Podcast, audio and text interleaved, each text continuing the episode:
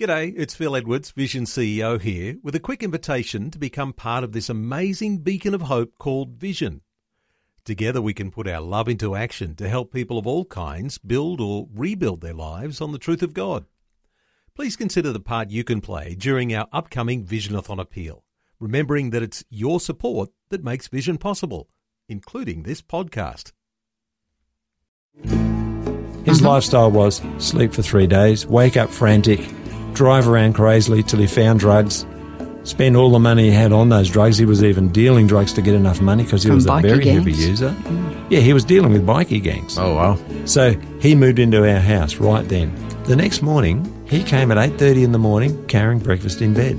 And we started to realize we have seen a miracle. Welcome to Real Faith. Conversations about the impact faith has on our lives and the challenges we go through, helping us today and giving us hope for tomorrow. That's real people, real life, and real faith with Eric Skattebo. Welcome back. Today we have part two of our conversation with Aussie Christian rockers David and Rosanna Palmer.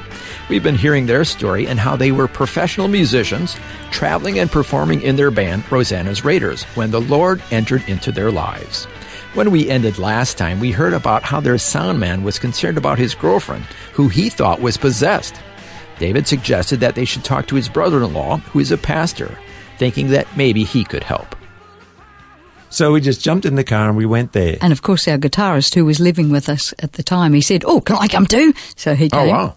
So the whole gang's Yeah. heading over to your brother-in-law. Yeah, and we got there, he invited us in. He said, What's the problem? We explained it. And Richard just said to the sound guy, he said, Listen, you can't help your girlfriend till you help yourself. And by now, both him and the guitarist are sitting there with these almost angelic looks on their face, and they go, Oh, wh- what have I got to do to help myself? And Richard said, Give your life to Jesus. And he says, Okay. And the guitarist said, Can I do that too? And the next thing, we couldn't believe it because remember, the church we grew up in, we never saw this. Mm-hmm. There were both my mates, you know, one a drug addict, sound guy that was just amazing, our guitarist who used to drink and smoke like there was no tomorrow, kneeling down in my sister's lounge room, giving their lives to Jesus. Oh wow! It's like amazing. time stood still. Uh, it's- Yeah. We just we were dumbfounded, and then they turned to us and said, "Have you already said this prayer?" And as Rosanna said, we'd said it many times from the back of the book. So we're going, "Yeah, I guess we have." Anyway, we finished there at what one one thirty in the morning. We got back in the car to go home, and we didn't have a band meeting. We didn't have a discussion. The drummer wasn't present, mind you, mm-hmm. but we just knew that we had to use our music for God. And then we got pulled up by the police. And of course, the sound guy still had his drugs in his Oh. bag in the car. Just wait. This is driving back from this. Yes. Yeah. Oh my goodness! The same night. the same The night. oh same my night. goodness! And we knew this is a disaster because we'd taken this risk of having him with us with his mm-hmm. drugs. Yeah. And, you know, if the police ever caught it, we would all be in the same boat. So I was in the car and, you know, I started to pray. I'd never really prayed that much, but I was really praying that night. And one policeman took the sound guy down the road to question him. and the other one was going over the car, writing out an unroadworthy certificate because, as you know, someone who spends all his money on drugs does not repair his car, hmm. and it was in need of bad repair. And the policeman says, Where are you from? And he said, Ferntree Gully. He said, Where have you been? He said, Morwell. He said, What were you doing in Morwell? And a voice spoke to him. He'd just been giving his life to Jesus, and a voice spoke to him and said, Tell the policeman you've been to see a pastor. But he had no idea what a pastor was. So he said, I've been to see a priest. and the policeman said, Well, that's a good enough reference for us, son. On your way. and they put us it. back in the car and we're driving. I was in Can't make back. this stuff up. Oh, we were just sitting there, again, totally amazed. And then I got bold again. I said, You've got to get rid of your drugs. And he said, When? And I said, Now. Now. all I could see was us getting pulled up again, and he's got drugs in the car. So he did. He just took it all away, took it all out in his hand, and just threw it as hard as he could over into the paddock and went home, you know. And he never touched drugs again. It was Wow. an absolute miracle. It really was. Now, you had seen him day after day. Yeah, And and his his- lifestyle. His mm-hmm. lifestyle was sleep for three days, wake up frantic, drive around crazily till he found drugs, spend all the money he had on those drugs. He was even dealing drugs to get enough money because he From was a bikie very heavy gangs. user. Hmm. Yeah, he was dealing with bikie gangs. Oh, wow. And then he'd be awake for three days and do all these crazy things. And then he would get gradually tired. He'd run out of drugs, sleep it off for three days. That's the way he lived. And that night, he came back. We knew we couldn't send him back to his house. A, his girlfriend was there who was having these demonic troubles. And B, biker gangs are going to come around wanting drugs. So he moved into our house right then. He just stayed with us. And the, the next day, he had to kind of go and rescue his son from the primary school and bring him back to live with us too. But the next morning, remember Muso's hours were go to bed at four, get up at twelve midday. He came at eight thirty in the morning, knocked on our bedroom door because Rosanna and I were married by then. Came in carrying breakfast in bed, Oh, my goodness. and you think he's just stopped taking drugs. We didn't didn't dawn on us the first day, hmm. but after a couple of days, he did the same thing three days in a row, and then we realised, and hang on, normally when he can't get drugs, he sleeps for three days, and now he's only sleeping a few hours and coming in before anybody else, and we started to realise we have seen a miracle. Hmm. This is a miracle, and man, that gave us such momentum, and we knew we had to use our music for God. We instantly started changing hmm. the words to our songs to oh, just, oh, okay. You know, eliminate anything that might have been suspect in any way and just, you know, just started to talk about the love of God and, yeah. Yeah, Yeah. Now, the two of you said that you had recited a prayer to accept Jesus as your Savior that you read in the back of the book, mm-hmm. but it sounded like that was kind of on a surface level. But now it sounds like you really owned it. yeah. Absolutely. On that night when the guys got born again, Richard said, Oh, I'll pray for you guys as well. And he prayed for us.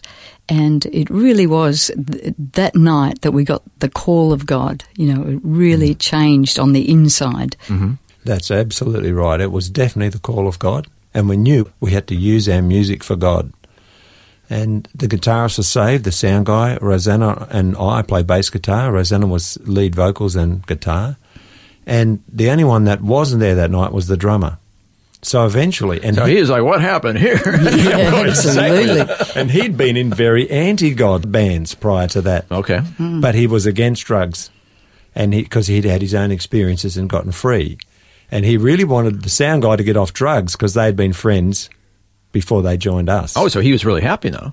he he was glad that he was off drugs, but he didn't know how he got off drugs. So it was arranged that we would go round to his house and explain this. And the sound guy rang and said, "I want to come and talk to you. I'm, I'm off drugs, you know, whatever."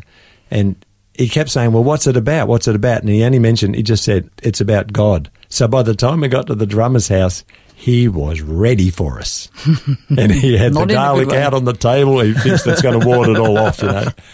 Anyway, the sound guy told him this story about how he was off drugs now, and the drummer was just looking at him. You know, he was very, very. His face wouldn't smile or anything; he was just staring. And so we left, and then he came to rehearsal. But by now, we'd made a decision. We knew that we were going to change all of our music to be about God, and we're going to sing in the nightclubs. But we had to drop some of our most crowd pleasing songs to do it because they were from bands that had a reputation, you see, for mm. being demonic. And everybody knew that. So we knew we had to drop these songs out. And when the drummer realised that we'd dropped out the best songs, he got very upset. He slammed his drumsticks down and he said, If God's got anything to do with this band, I'm out of here. But he gave us notice. He said, You've got two weeks to find a new drummer. And we knew we couldn't talk to him about God, but it didn't stop us talking to God about him. So we prayed for him day and night. Yeah. We prayed for everybody we knew because Richard had showed us how to pray for our friends, how to get them saved. So we just prayed what he showed us and we just started to list names of, we had like, what was it?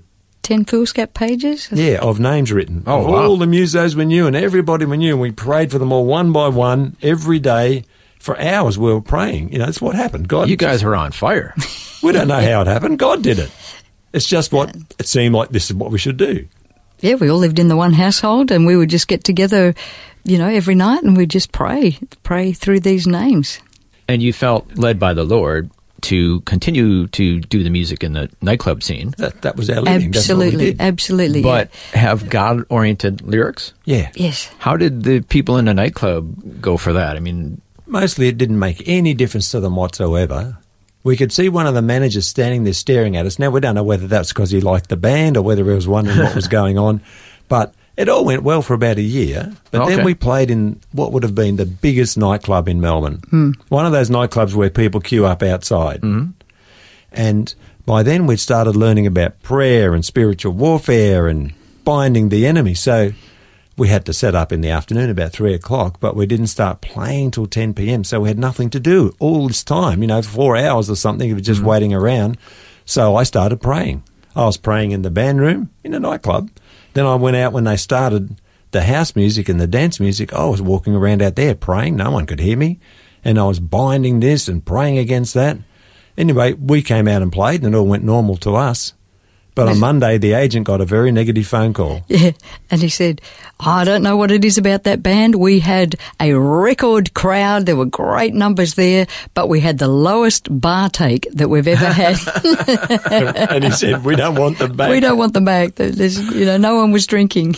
oh, that's interesting. And of course, our heart was for outreach. Yeah. And we realised after about a year that you can't really reach out very well in a pub.